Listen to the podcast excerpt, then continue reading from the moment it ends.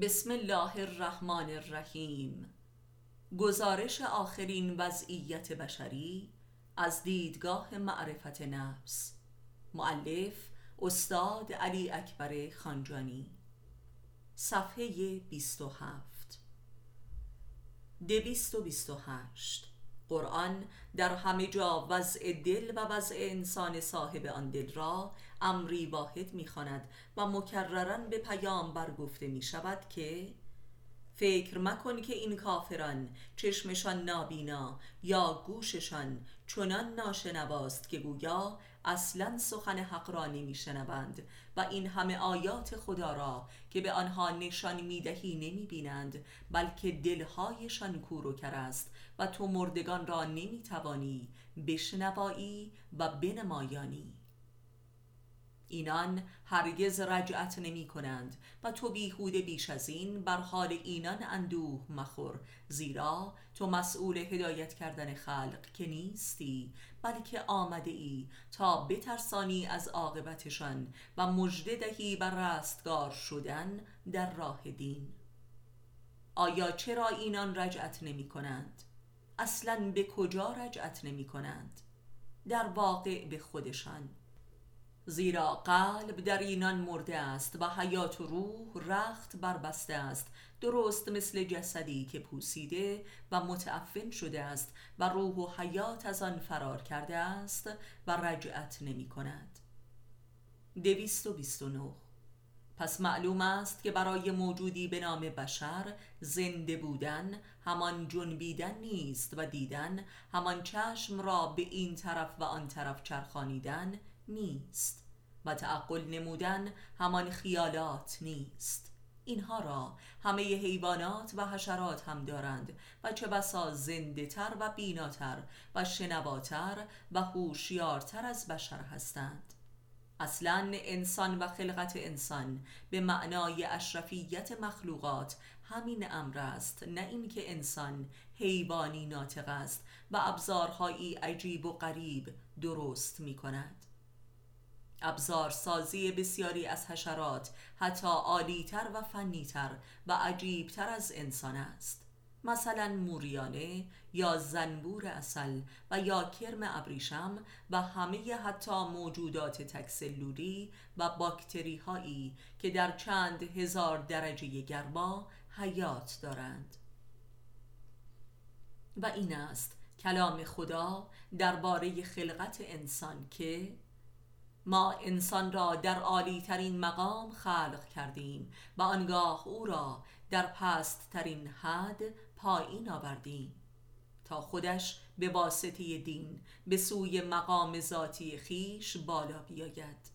و این گزارشی آشکار از اهمیت معرفت نفس است که انسان از پست ترین مقام که حتی از عالم جمادی هم پایین تر است باید تناب خدا را که با او و در اوست بگیرد و به اشرفیت هستی عالم برسد.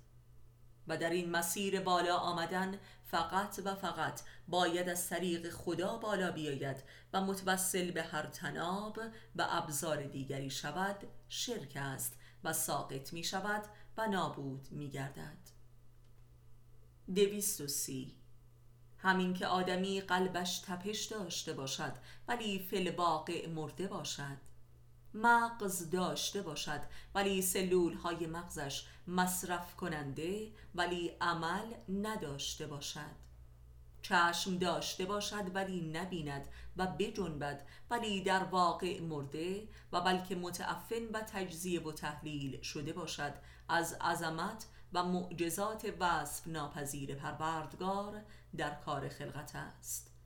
و ما امروزه در تمدن و جامعه و بشریتی که در آن زیست می کنیم به وفور چنین افرادی را می بینیم و اساسا جامعیت تمدن معاصر بشری چنین موجودی است. از گزارشات شماره 170 الی 200 این وضعیت کاملا نمایان است. بشریتی که کاملا به مصرف رسیده است و باز توفاله هایش در قالب بندی های مدرن و رنگارنگی باز به خورد خودش داده می شود و این همان داستان اصالت تکنولوژی و علم است. دویست و سی و یک.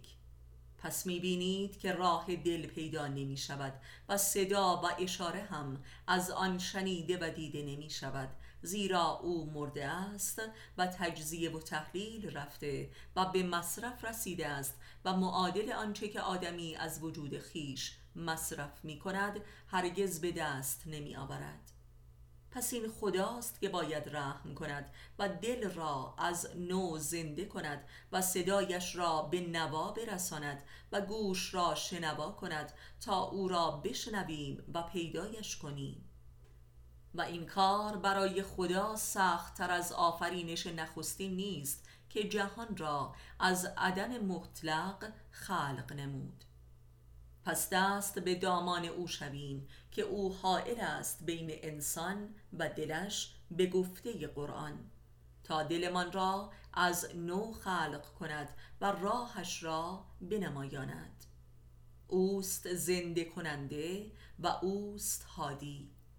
و هر کس را که بخواهد زنده و هدایت می کند.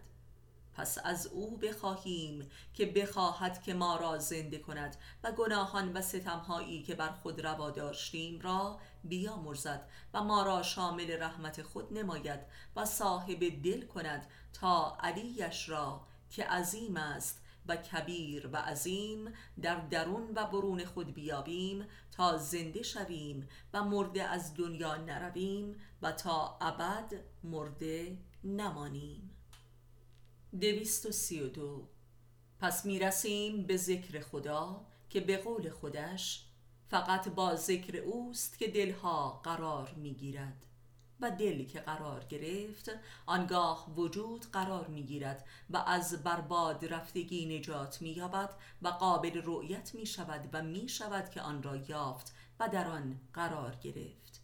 و این همان به خود آیی است. و اما چگونه می شود او را صدا کرد و صدای خود را به او رسانید؟ یعنی صدای خود را به گوش خود رسانید که آهای! هر کجا که هستی باش و بیست و قرار بگیر و دورتر مشو تا بیابمت. اگر ذکر خدا به بازیابی وجود نرسد اصلا ذکر خدا نیست و بلکه یک دروغ و فریب است. همانطور که امروز پنج میلیارد بشر همگی کما بیش به دین متمایل هستند و کما بیش لااقل روزهای تعطیل و یا سال و ماهی ذکرش را می‌گویند و بسیاری هم که ذکر گفتن حرفه و تخصص و کاسبیشان است. مثلا یک میلیارد مسلمان داریم و حدود لااقل یکصد میلیون شیعه داریم که بسیاریشان حتی روزمر نماز می‌خوانند و حتی بسیاری از اینها تقریبا همه احکام شرع را کما بیش اجرا و رعایت می کنند نماز می‌خوانند روزه می‌گیرند صدقه می‌دهند امر به معروفی می‌کنند و حجی می‌روند. پس جریان چیست و ذکر کدام است و دین چه راهی است و معرفت نفس در این میان تکلیفش چه می شود؟ دویست و سی و سه. قرآن کریم یک سوره کامل دارد که به طور خاص وضع دین و بیدینی و دین ریایی را روشن می کند. آیا دیدی آن کس را که دین را تکذیب می کند؟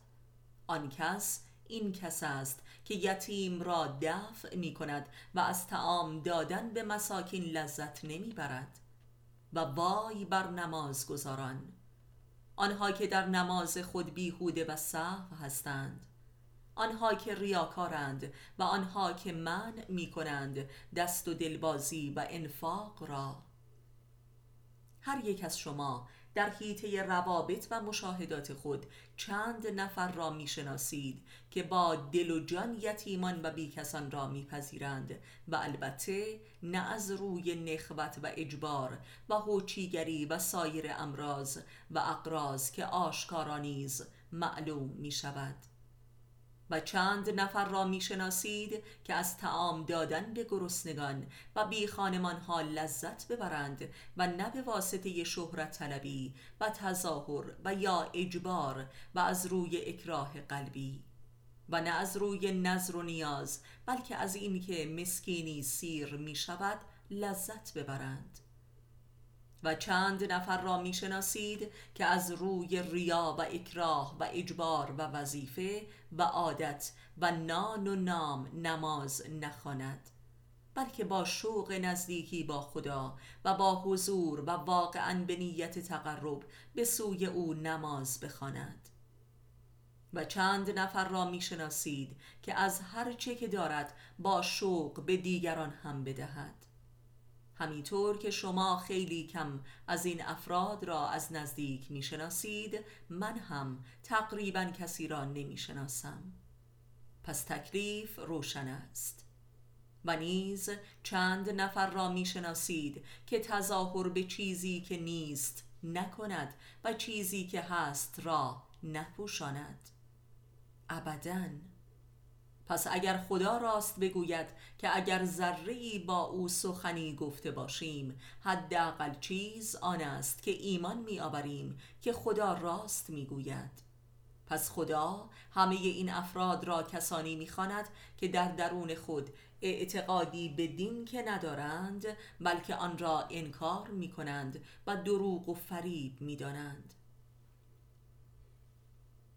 پس با این وضع بیدینی بر کل جهان حاکمیت دارد و این است که خدا در قرآن کریم شاید حدود یکصد آیه و بیشتر دارد که میفرماید اکثر مردم دروغ گویند اکثر مردم ریاکارند اکثر مردم ستمگرند اکثر مردم جاهلند اکثر مردم کافرند اکثر مردم فاسقند.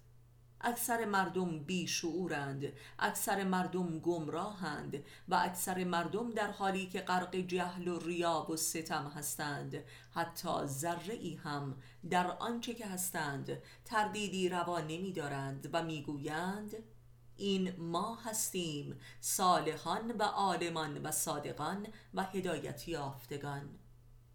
و ما همه اینها را دست جمعی به دوزخ میفرستیم. مگر آنکه توبه کنند و به سوی ما بازگردند و عمل خود را اصلاح کنند که البته خدا بخشنده و حکیم است و مسلحت مخلوقاتش را بهتر از آنها می‌داند و به آنها از خودشان مهربانتر و نزدیکتر است.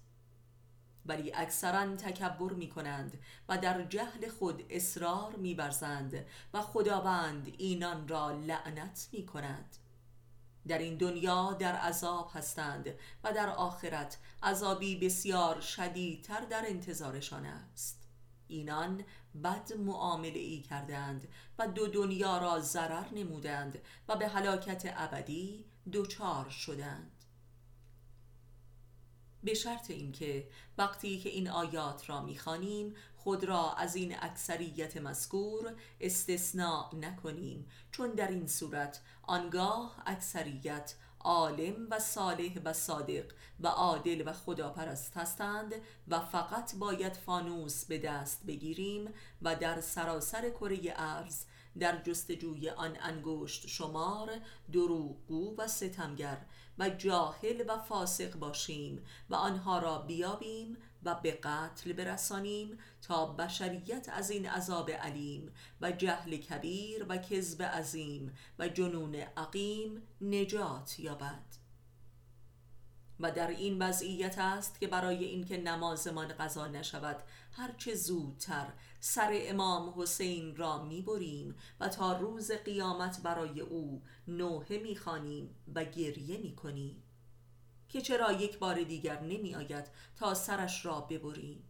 و آن دفعه اول که به جایی نرسیدیم این دفعه شاید جایزه صلح نوبل بگیریم و یا به ریاست جامعه حقوق بشر برسیم. و یا حد اقلش مطمئن شویم که او را کشته ایم و دیگر زنده نیست تا شاید یک خواب راحتی بکنیم. آتش اکثر ما برای امام زمان هم از همین نوع است. وگر نه دلی که اگر فقط یک بار برای او تپیده باشد به چنین جهل و جنون و ریایی مبتلا نیست. همانطور که اکثر مسیحیان برای ظهور مجدد مسیح و نیز سایر مذاهب. دویست و سی و چهار. ای پیامبر به پیروان سایر ادیان بگو که من آمدم تا شما را به پیروی صادقانه از احکام دین خودتان دعوت کنم ولی بدان که اکثرا ریاکارند. و به دین خودشان اعتقاد و عملی ندارند و دین در نزد خدا یکی است و پیامبران را هیچ برتری بر یکدیگر نیست و این تفاوت‌های اندک در شریعتها امتحانی است برای شما. گزارشاتی از قرآن کریم. دویست و سی و پنج. از علی علیه السلام درباره راز اصحاب کهف سوال کردند و اینکه چرا درباره چند نفری خدا پرست که در یک جای دنیا زندگی می کردند در قرآن یک سوره به این بزرگی به نام آنها آمده و علاوه بر آن در بسیاری از سوره های دیگر مکرر از آنها آنقدر یاد شده که گاه از پیامبران اولوالعزم اینقدر یاد نشده است و تا این حد خداوند اصرار دارد بر مؤمنان که درباره آنان تفکر کنند و درس عبرت بگیرند. علی علیه السلام میفرماید که اصحاب کف با اینکه یک جمع انگشت شمار بودند راز وضعیت خداپرستان واقعی است و سرنوشت همیشگی شیعیان ماست که در هر زمانی بس اندک هستند و اکثرا ناشناخته و نهان از چشم مردمان و گهگاهی معروف و آشکارند. و چقدر شوق دیدارشان را دارم. دویست و سی و شش.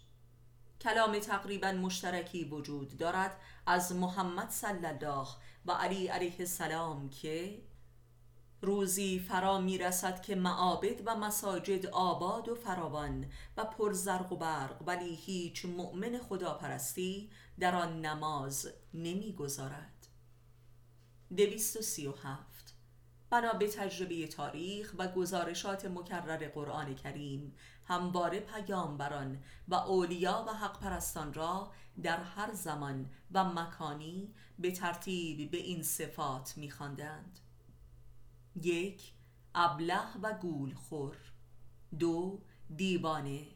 سه جادوگر. چهار فرشته و یک موجود غیر زمینی و غیر بشری یعنی از انکار ساده شروع می شود و به انکار مرکب ختم می شود. دویست و سی و هشت.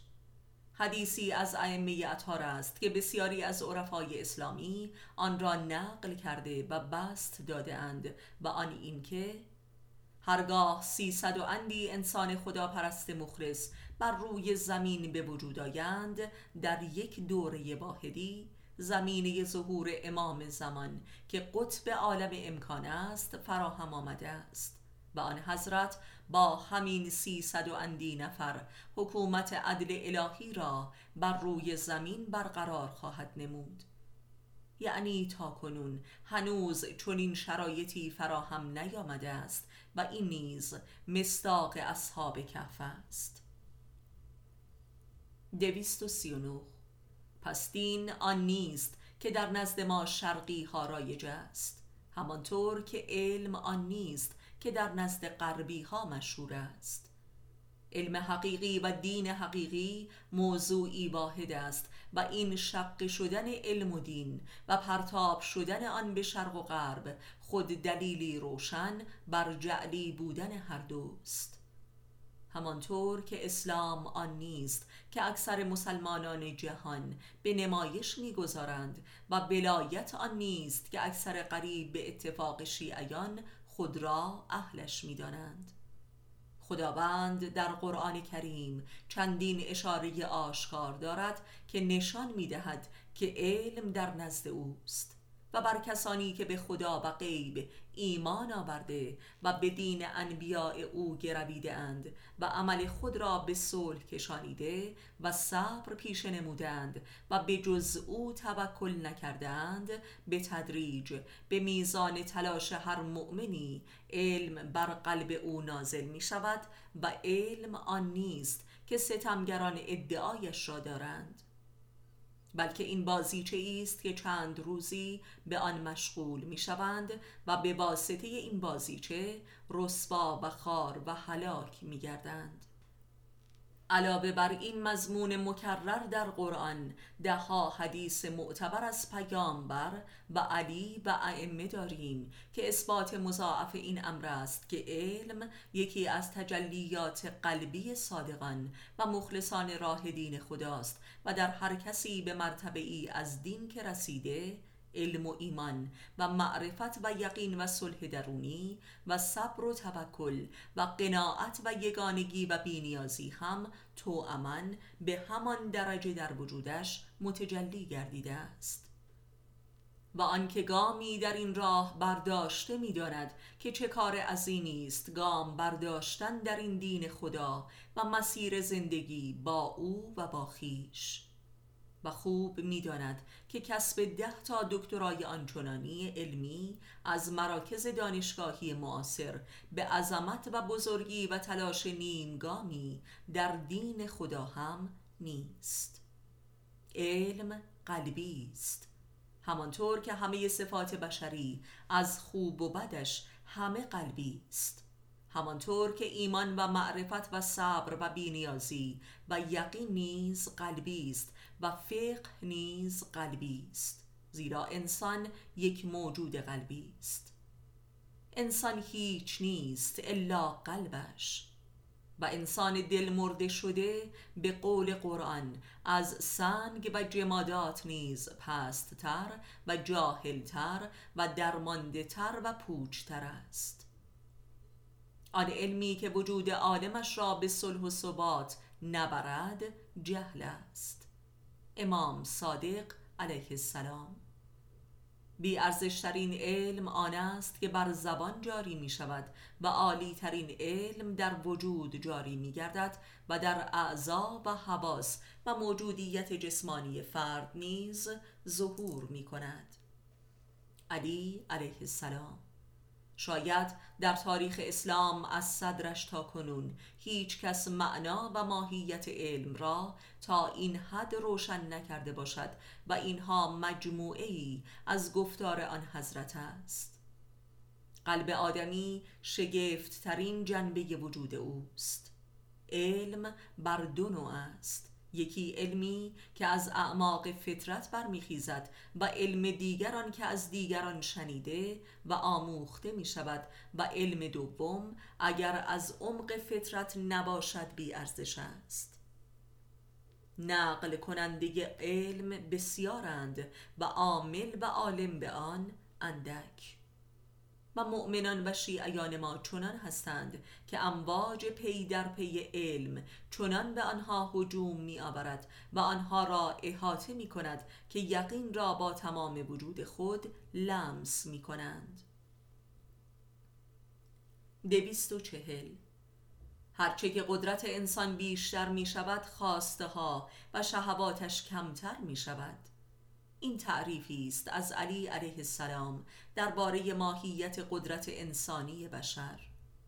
و حالا درست عکس این وضعیت را در اکثر بشر و خاص بشر متمدن امروز میابیم که هرچه قدرتش بیشتر می شود خواسته هایش جنون تر می گردد پس معلوم می شود که قدرت نیز چون علم و دین امری واحد است و به سمت صلح و ثبات و بینیازی می رود پس لذا نه تنها آنچه را که اکثرا علم و دین مینامند علم و دین نیست بلکه آنچه را که قدرت مینامند انحطاط و ضعف و زبونی است. و مدعیان علم امروزه در واقعیت زندگیشان جاهلترین افراد هستند و اکثر اهل دین امروزه غرق تزویر و ریا هستند. و مدعیان عقل و خرد به لحاظ روانی امروزه اکثرا ناهنجارترین و گرفتارترین عناصر هستند. و علی علیه السلام میفرماید عقل را خدا در بشر نمی‌گذارد الا برای رهایی او از گرفتاری ها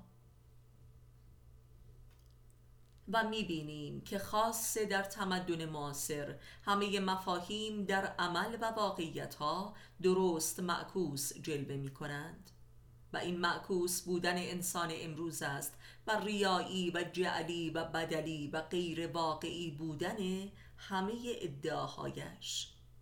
علم دروغین هنر دروغین خوشبختی دروغین سلامتی دروغین پیشرفت دروغین رفاه دروغین جنگ و صلح دروغین روابط دروغین و سخن دروغین. و اینها محصول یک دین و آین زندگی دروغین است و یک موجودیت دروغین. و همه این دروغ ها محصول دروغ بزرگی است که آدمی شبان روز به خودش می‌گوید و آن رابطه دروغین انسان با خودش می باشد در حالی که خودش را ول کرده و گم نموده شبان روز مشغول خدمت به چیزی است که از دستش رفته است و روز به روز در به دست آوردنش معیوستر می شود و آنگاه که به کلی قطع امید از یافتن خیش شد آنگاه تازه ادعا می کند که آهای ای مردم که یافتم چرا؟ حقیقت را و خوشبختی را و راز موفقیت را. و از اینجاست که سقوط آزاد وی آغاز می شود. و این داستان بشر امروزی و نظام حاکم بر و یک تردید نداریم که با این رساله به ما مرتجع ترین و دیوانه ترین بشر لقب خواهند داد که البته اگر چنین کنند برای ما بسیار خوشایند تر است تا آنکه هورا بکشند. زیرا در این صورت ما مطمئن می شویم که در این رساله چیزی برای بدل کردن مضاعف و تخدیر نمودن وجود داشته است که جنون مصرف و تباهی را برانگیخته است تا یک بار دیگر توفاله غیرقابل مصرف وجود را تزیین نموده و در بسته‌بندی جدیدی به مصرف برسانند اگر چنین شود که خدا نکند به معنای آن است که هیچ راه نجاتی برای اکثریت قریب به اتفاق بشر معاصر باقی نمانده است و به نابودی جاوید مبتلاست. و نابودی جاوید نیز مثل حیات جاوید پایان ناپذیر و ابدی است. یعنی جان کندن ابدی بدون آنکه جان کنده شود و او راحت گردد. دویست و دو آنچه که در این رساله میابید نه گزارش علم است نه گزارش دین است و نه معرفت نفس. بلکه گزارش جهل موجود و کفر موجود و گزارش بی معرفتی بشر معاصر در حق خودش می باشد اثبات و روشن کردن بی علمی و بی دینی و بی معرفتی بشر است. وگرنه علم و دین و معرفت کلامی نیست و در صدر سالی چون این حتی اندکیش هم قابل گزارش نمی باشد حتی کتابی چون قرآن که کلام خدا و کاملترین گزارش از وضعیت نخستین و آخرین بشر است به خودی خود هدایت کننده و علم دهنده و ایمان القا کننده نیست. بلکه آن کس که در مسیر هدایت قرار گرفت و به درجه ای از ایمان و علم رسید به فهم قرآن و مشاهده نورانیت آیات الهی نائل می آید درست به همان درجه ای که در دین رسیده است. کسی قادر به نزدیک شدن به حقایق قرآنی نیست الا به میزان صدق و تهارت قلبیش. قرآن هدایت نمی کند مگر اهل ایمان را. پس ایمان پیش شرط ورود به قرآن است و نه محصول ورود به آن. ایمان پیش شرط ورود به علم هم هست. کسی که مؤمن به پروردگارش نیست و به میزان این ایمان به خودش نزدیک نشده است. اگر بزرگترین علما و حکما و همه انبیا و اولیا هم او را تعلیم دهند اندکی بر علم او اضافه نخواهد شد که بلکه در جهل مرکبی گرفتار خواهد آمد. زیرا تازه یک جاهلی است که ادعای علم هم پیدا کرده است. و این مصداق اکثریت قریب به اتفاق بشر امروز است. دویست و چهل و سه. کاملترین و عالیترین گزارشات کلامی و نمایشی بشری گزارش خود علم نیست. و حد اکثر گزارش عدم علم یعنی گزارش جهل است و جاهل بودن بشری. گزارش علم خود وجود عالم است و حتی نه سخنانی که می‌گوید. بنابراین عالی ترین گزارشات آن است که نمی‌دانم را نشان دهد و فرد را به سکوی مقدس نمی‌دانم برساند. نمی‌دانم اگر واقعی و جوشیده از وجود آدمی باشد همان درگاه علم است. آن کس که نمی‌دانم را فراموش کرده است. در ورطه هلاکت و تباهی قرار دارد. علی علیه السلام. دویست و چهل و چهار.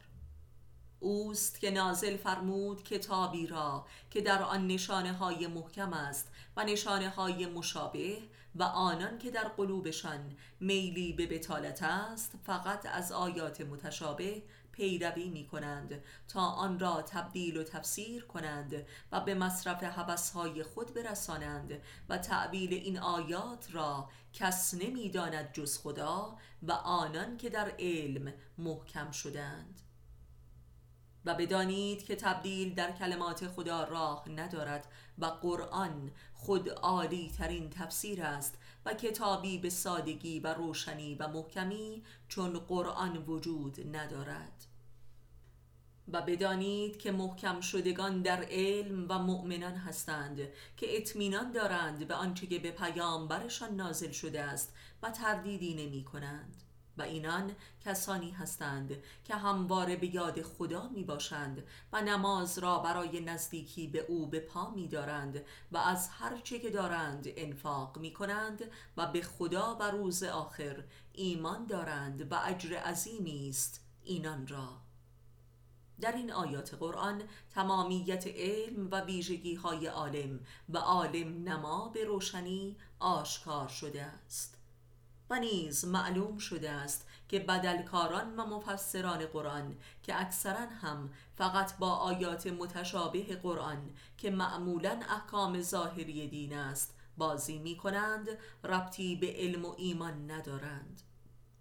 و معلوم شده که اکثر آنهایی که امروزه به نام دانشمند و عالم و فیلسوف و تئوریسین معروفند ربطی به علم ندارند. دویست و چهل و پنج. پس معلوم است که علم آن نیست که در مدرسه و دانشگاه تعلیم می دهند و دین و ایمان آن نیست که در مراکز علوم دینی و مساجد القا می کنند همانطور که نور هدایت آن سخنانی نبود که از زبان متحر پیامبر خارج می شد و نه کلمات و تعابیری که از قرآن استنباط می شود همانطور که معرفت نفس و عرفان هم آن نمایشات خانقاهی نبوده و نیست. و همه اینها ما را دعوت به خیشتن می کند دویست و چهل و شش. پس می‌بینیم که معرفت یافتن بر عدم معرفت نفس خودش پیش شرط معرفت نفس است و نیز نخستین گام در معرفت نفس است. تا مطمئن نشویم که هیچ نمی‌دانیم. در سمت دانایی تلاش نمی کنیم و جدی نمی شویم پس شناخت نادانی نخستین گام در دانایی است. همانطور که در ادیان الهی ابلیس شناسی زمینه دینداری و خداشناسی و نجات از ابلیس است. دویست و چهل و هفت. از آنجا که تمامیت دین در جهت سوق دادن انسان است به سوی خودش پس معرفت نفس همواره بر بستری از معرفت ابلیس در حرکت است. تا جایی که از این بستر عروج نماید و بر بستر حق قرار گیرد که همان مرتبه معرفت رب است که به مسابه کمال خودشناسی است. دویست و چهل و هشت معرفت یافتن بر ابلیس در مرتبه نخست. همان معرفت یافتن بر فعل و انفعالات او در حوزه وجود خیش است. و معرفت یافتن بر ترفندهایش و راه و روشهای بس متنبع و بینهایتش در فریب انسان و تلاش او در دور ساختن انسان از خیش و فطرت انسانیش پس نخستین و مهمترین جنبه خودشناسی شناخت ابعاد و اجزاء خودفریبی است. دویست و چهل و نو اگر دقت کنیم می‌بینیم که در خود فریبی دقیقا در صدد فریب دادن خدا هستیم. و هرچه که بیشتر سعی می کنیم که خدا را کاملا بفریبیم و مطمئن شویم که حالا دیگر خدا فریب ما را خورده و ما را باور کرده است بیشتر در خود فریبی تو به تو گم و گور می شویم و آنگاه که مطمئن شدیم که خدا گول ما را خورده است آنگاهی است که کاملا گم شده و از خیش بیگانه گشته و به صورت اسباب بازیچه ابلیس در آمده ایم. دویست و پنجاه. اگر هنوز قادر به اندک توجهی نسبت به خیش باشیم به طرز مرموزی احساس می کنیم که در اعماق درون ما گویا کسی هست که همواره به ما امر و نهی می کند باید و نباید درست و نادرست زشت و زیبا خوبی و بدی را به ما خاطر نشان می کند. این همان جناب حضرت رب است که شبان روز مشغول مربیگری و تعلیم و تربیت و هدایت ماست. منظور از خود فریبی همین سعی در فریب دادن این مربی بی مزد و مواجب اندرون است. که سلامتی و خوشبختی و رشد و رستگاری ما را به ما نشان می دهد. این همان فطری بودن دین است. پس دین را انبیا اختراع یا کشف نکردند بلکه ذاتی است و فقط انبیا آمدند تا تو را به یادت بیاورند که به خودت گوش کنی. نبوت یعنی اخبار و گزارش دادن. و انبیا آمده اند که خبر درون تو را به تو یادآوری کنند.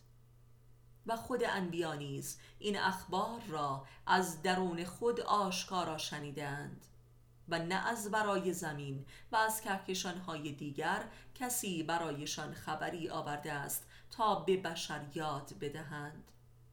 در اینجا دقیقا معنای نبوت و رسالت و نیز ولایت وجودی گزارش می شود پس انبیا نیامدند تا بگویند که آنچه را که ما می‌گوییم انجام دهید. بلکه می‌گویند آنچه را که از اعماق فطرت و دل میشنوید پیروی کنید. البته به شرطی که هنوز دلی در درون فرد بشری زنده مانده باشد. دویست و پنجه و یک. سعی در فریب دادن جناب حضرت رب درون دقیقا همان خودفریبی است. به راستی آنان که کافر شدند چه آنان را بر حذر داری یا نداری فرقی نمی کند و ایمان نمی آورند و خدا مهر نهاده بر قلوبشان و قلبشان ختم شده و بر چشم و گوش آنها پرده ای قرار گرفته است و از برای ایشان عذاب بزرگی است. برخی می‌گویند به خدا ایمان آورده ایم و آخرت را باور داریم ولی دروغ می‌گویند.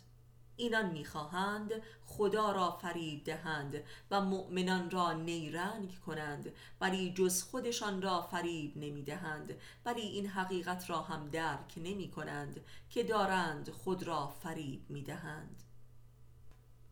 دلهایشان مریض است و به واسطه این دروغی که گفتند خدا هم بر این مرض می افزاید و این عذاب دردناکی است. اینان می‌گویند که ما هم مثل ابلهان به دین گرایش یابیم. بدانید که خود بسیار ابله هستند و علمی ندارند و می‌گویند ما صالحان و عاقلان هستیم. بدانید که جز فتنه نمی کنند و شعوری هم ندارند. گزارشاتی از کلام خدا در قرآن مجید. دویست و پنجه دو کسی نمی‌تواند مربی ذات اندرون خیش را فریب دهد.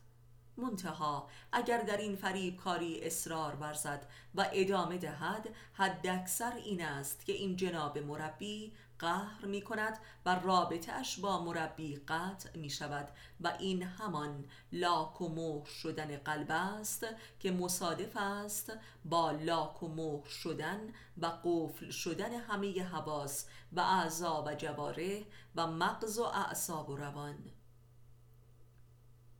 این قفل شدگی و عقیم شدگی را امروز کمابیش در اکثریت مردم جهان می‌بینیم و خود این تمدن حاکم مظهر این قفل و عقیم شدگی است. 253 آنگاه که به واسطه اصرار و شدت خودفریبی و انکار امر و نهی حضرت مربی رابطه فرد با ربش قطع شد و دل ختم گردید. آنگاه فرد اگر تا کنون تردیدی هم داشته به طرز جنونآمیزی باور می کند و امر بر او مشتبه می شود که راه و روش و افکار و اعمال او همه درست و عین صلاح و عقل و علم است. و اصلا همه باید زین پس از او مطابعت کنند و مدعی نجات دیگران هم می شود. حالان که در قعر تاریکی بازیچه تمام ایار ابلیس شده است و به زودی عذابهای پی در پی درونی و بیرونی او را محاصره می کنند و این عذاب خداست که در واقع رحم و عدل خداست تا شاید به واسطه این عذابهای جسمانی و روانی به خودش بیاید و توبه کند. و خودش را تحت تربیت و تعلیم مربی خیش قرار دهد. و اگر باز هم به خود رجعت ننمود و توبه نکرد آنگاه عذاب عقیم فرا می رسد عذابی که مقیم است در او و هیچ کس نمی تواند آن را از او بیرون کند و این مستاقی از تمدن معاصر است. دویست و پنج و چهار. آنکه خود را میفریبد و به خودش دروغ می‌گوید در واقع این خود که دارد به او دروغ می‌گوید رب اوست و رب هرگز فریب نمی‌خورد و فریب هم نمی‌دهد. و از همین جاست که عذاب در فرد خود فریب شروع می شود اگر رب فریب می‌خورد فرد موفق می بود و برای او هم عذابی نمی بود پس انسانی حقیقتا قادر به فریب خود نیست. سعی در فریب خود دارد ولی نمی‌تواند دروغ خود را نهایتا باور کند.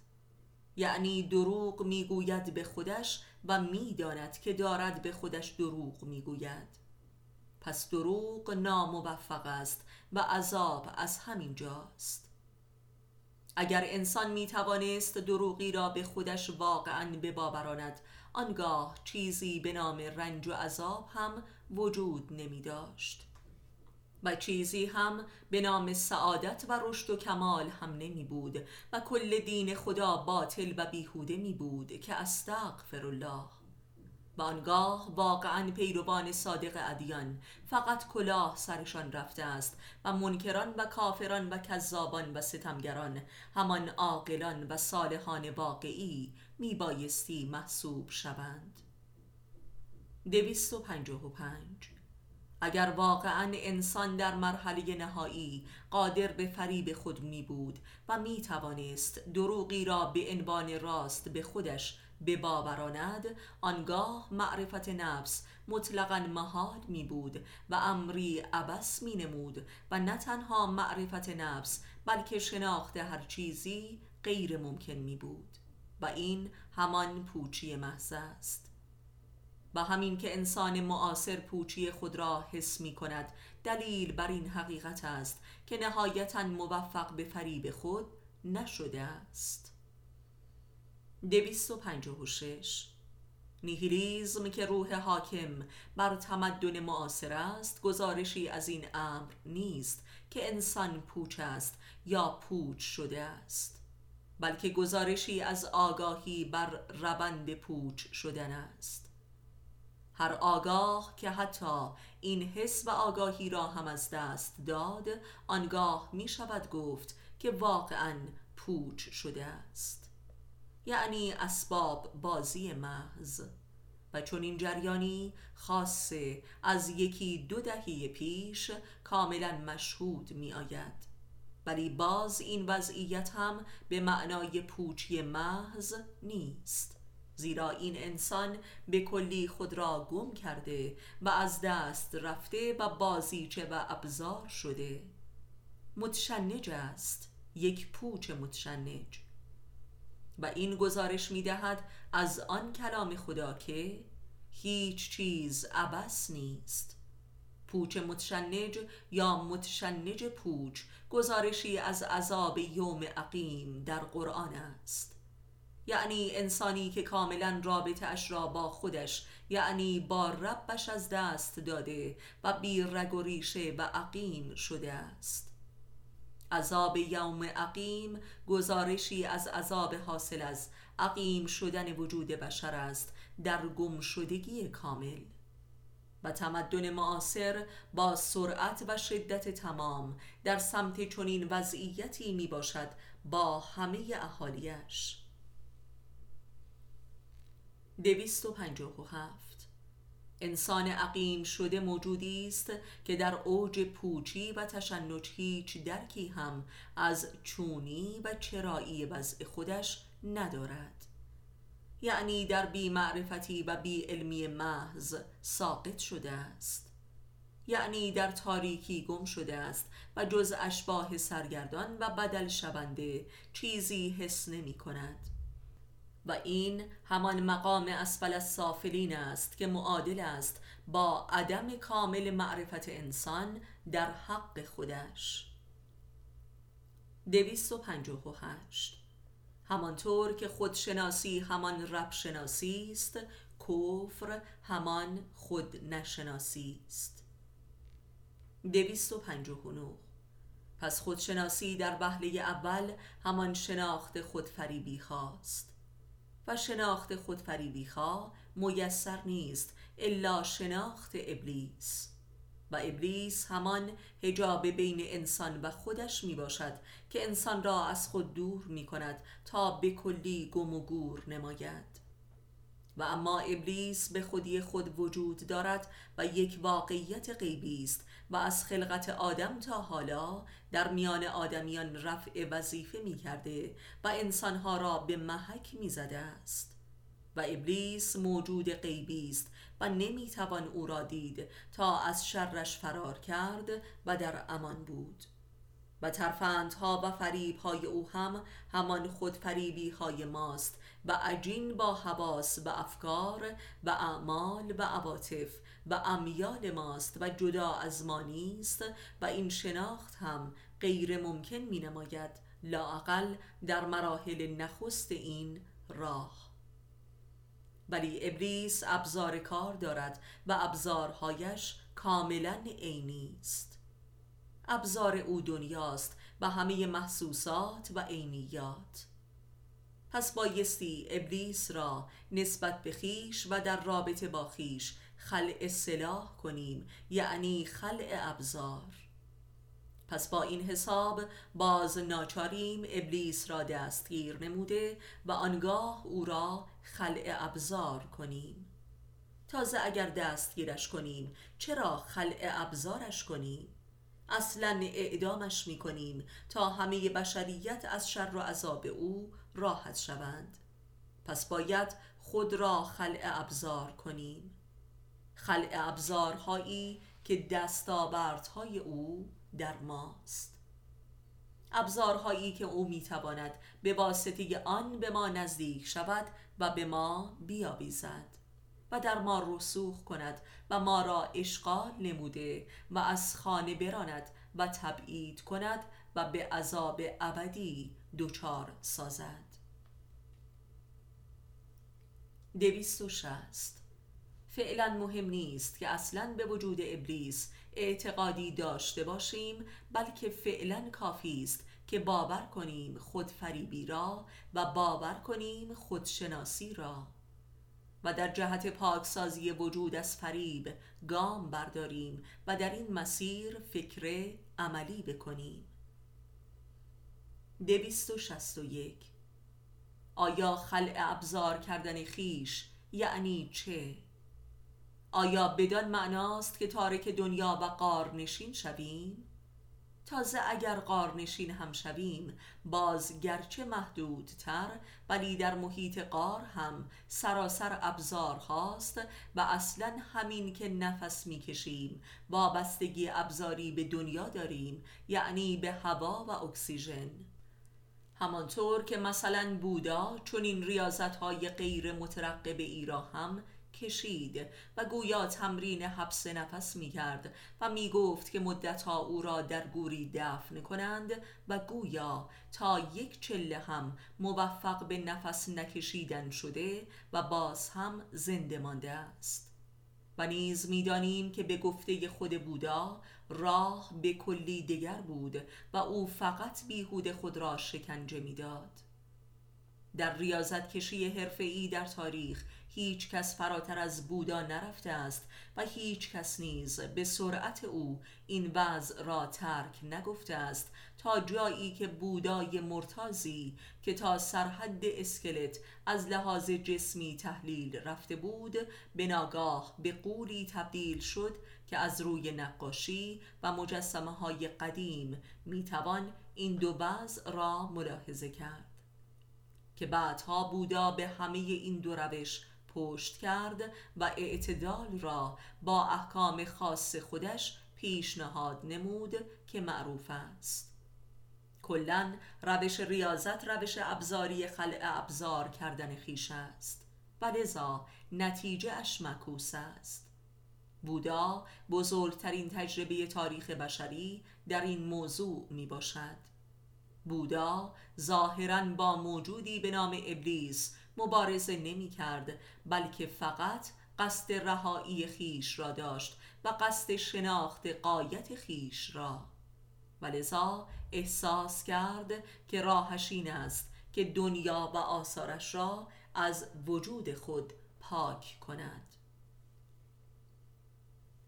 دویست و شست و دو پس مبارزه با ابزارهای دنیوی و نفی و ترد آنها را به کاملترین وجهی و جدیترین حالتی در تاریخ قدیم بودا مرتکب شده است. و اما در تاریخ معاصر هم این مبارزه به صورت یک موج بزرگ اجتماعی کم و بیش در دورانی در سراسر جهان رایج شد و آن جریان نهزت هیپی ها بود که تقریبا نتیجه آن مشابه نتیجه بودا بود. در وضعیتی البته بسیار مسخ شده و بازیگری. یعنی نهایتا به دنیا پرستی و فساد مضاعف رسید.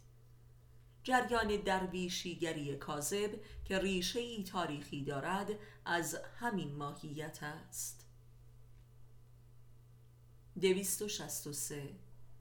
در جریان روش ابزاری خلع ابزار کردن خیش آشکارا یک ریا و خودفریبی بس مرموز و پیچیده تری دیده می شود که این ریا در حاصل نهایی آن مشهودتر می گردد نمایش این وضعیت به این صورت است که ابلیس دنیا و ابزارهای آن را به شما پیشکش و ترغیب به آن می کند و این میل در شما به وجود می آید و مشتاق می شوید البته جریان این دعوت و پذیرش دعوت جریان بیپایانی از تجزیه و تحلیل و آرزو و برنامه ریزی در ذهن شما را با خود به همراه دارد و نیز حراس از آینده و ترس از فقر و درماندگی فردا. در چنین مذاکره است که ابلیس شما را قانع می کند که بپذیرید دنیا را که کارخانه ابزار هاست و میپذیرید. و آنگاه به خود می‌گویید این درست نیست دنیا پرستی است و از خود بیگانه شدن و خود را گرفتار کردن است. و این است که با ابلیس درگیر می‌شوید. ابلیس را که پیدا نمی کنید یقش را بگیرید بلکه با دنیا و ابزارهایش درگیر می شوید. و این درگیری همان ریاضت و میل به آن است که نهایتا ابلیس بر شما چیره می شود و با تفسیر و منطق پخته تری بالاخره دنیا را به شما می قبولاند و دستتان را به هم می دهد و می گوید به پای همدیگر پیر شوید. عاقبت همه ریاضت ها و پرهیزکاری های ریایی و بی معرفت نفس همین است که نهایتا به یک ریای بس مهلک و پیچیده ای مبدل می شود و مصداق این کلام حافظ می شود که ازان کین جلوه در محراب و منبر می کنند چون به خلوت می روند آن کار دیگر می کنند و یا به قول قرآن اکثر سخنگویان دین در خفا حرام خار و فاسق هستند و ثروت می اندوزند دویست و شست و چهار. گفتیم در انسان خودی هست و ربی. حالا این ابلیس کجای کار هست و با این خود چگونه رابطه ای دارد؟ رابطه ابزاری یعنی دنیا. آری. ابلیس با ابزار انسان را میفریبد و وقتی که ابزار را تحویلش داد موفق شده است. و اما چگونه دنیا را تحویلش می‌دهد؟ ولی ابزار خود ابلیس دنیا نیست. ابلیس خودش از ملائکه ترد شده درگاه خداست و بینیاز از دنیاست زیرا از جنس شراره بیرنگ آتش است و خاکی نیست که نیازی به ابزارهای خاکی داشته باشد. مقصود اصلی خود ابلیس که این دنیای خاکی را تحویلش می‌دهد یک ابزار غیر خاکی و نامرئی است.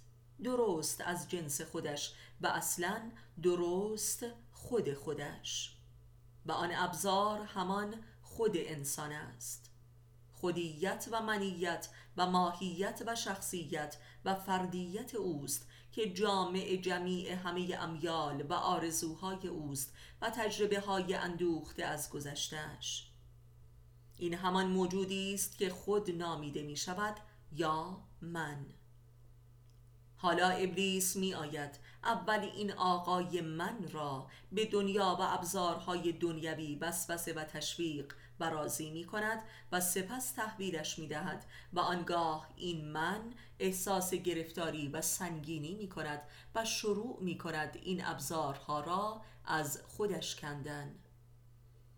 ولی هرچه که تلاش می کند می بیند ظاهرا از خودش جدا شدند ولی گویا این که بیش از پیش گیرایی و چسبندگی و جاذبه من برای جذب ابزار افزون گشته است. ولذا با خودش می‌گوید مثل اینکه این ابزارها را تصاحب کنم و پیش خودم باشد راحت ترم. و این است که دوباره با منطقی بس مجرب و قانع کننده به سوی دنیا می رود و آن را در آغوش می گیرد این همان نمایش گزارش سه است. حالا با دقت عمل کرده این من را تحت نظر بگیرید و ببینید چه موجود فریب کار و حیلگری است که خودش را به موش مردگی زده و چقدر هم عالمانه و منطقی عمل می کند آیا این من یا خود همان ابلیس نیست؟